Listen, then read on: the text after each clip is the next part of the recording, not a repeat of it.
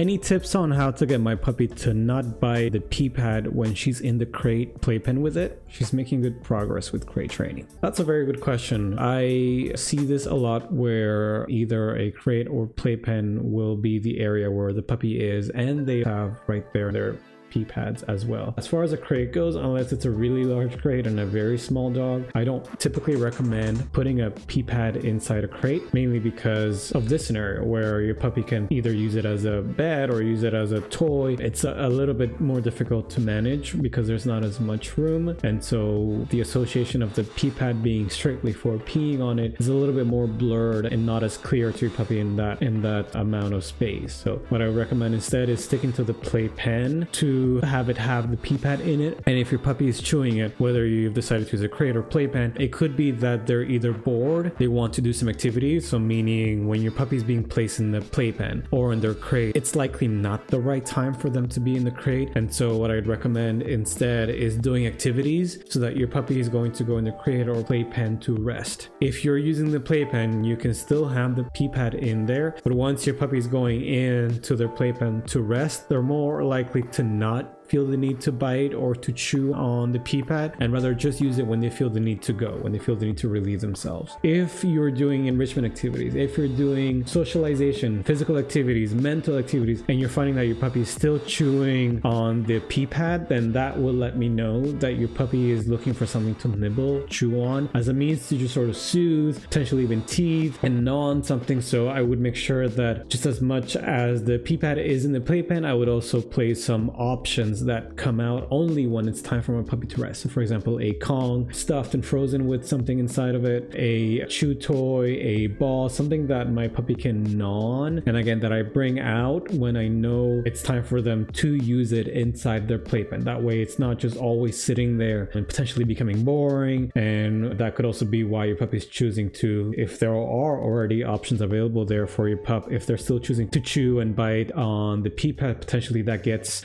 them something, meaning if they bite it, maybe they get a reaction from you, which could also indicate that they're feeling bored. But usually, if you are providing enrichment outlets, then the chewing on the pee pad, the biting it could just be, hey, I just want something to nibble on. So have the pee pad there ready in the playpen, but also have some options for a puppy to chew, like a Kong, and bring it out when you know that it's time for a puppy to chew on something. That way, they'll choose the Kong over the pee pad.